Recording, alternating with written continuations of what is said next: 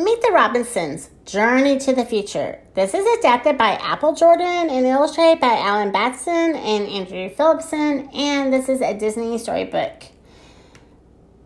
Lewis was 12 years old and he loved inventing things, but they did not always work out. Oops, he said as his new invention failed. I was trying to make sandwiches. Lewis was upset. He never wanted to invent again. One day, Lewis met a boy named Wilbur Robinson. Wilbur was from the future. Hi, Lewis, said Wilbur. Do you want to visit the future? I have a time machine, Wilbur said. Right, sure, Lewis replied. Lewis did not believe Wilbur, so Wilbur pushed Lewis off the roof. Lewis landed on a time machine, and Wilbur jumped in after Lewis. Wow, said Lewis, this is cool. The time machine was red and it had a clear roof that looked like a bubble. Where are we going? Lewis asked. To the future, explained Wilbur. He pressed a button and the time machine took off. The time machine flew into the sky. Oh, Lewis screamed. We are going really fast. Outside the window, Lewis saw a burst of color. When the time machine slowed down, Lewis looked outside again and he saw a big, clean, shiny city. Wow, said Lewis. The future. It is possible to travel in time. Hey, said Lewis, look at look at that. The man is floating in a bubble.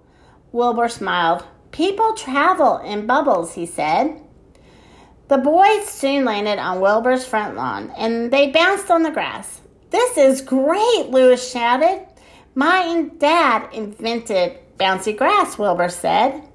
Lewis laughed and he bounced as high as he could. Lewis met a robot in the garage. My name is Carl, the robot said. I can do lots of things. Look at my flags and fireworks. Then Wilbur and Carl left, and Lewis got sucked up into a travel tube by mistake. Yikes! shrieked Lewis. The wind pushed Lewis all along so fast that he couldn't stop. Finally, Lewis shot out of the tube, and when he stood up, he heard a loud noise. It was a speeding train. Aunt Billie invented, invented the fast model trains. Lewis looked inside a cannon suddenly, and a man popped out. Hi there, said Uncle Gaston. He invented lots of different canyons. Lewis found Carl in the kitchen and his chest sprang open. Little robots jumped out of Carl and they looked just like him. The mini Carls helped Carl make dinner. It wasn't hard. In fact, it was fun. Hey, look, said Wilbur. There's Uncle Art's spaceship. He delivers pizza to everyone in outer space. Lewis met the rest of the Wilbur family at dinner, and they were all inventors. We all failed before we succeeded, they said. You have to keep trying, and one day your inventions will work.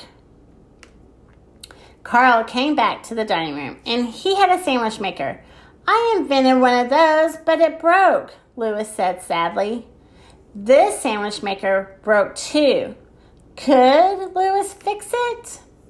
Lewis could not fix it. Peanut butter and jelly splattered all over everyone.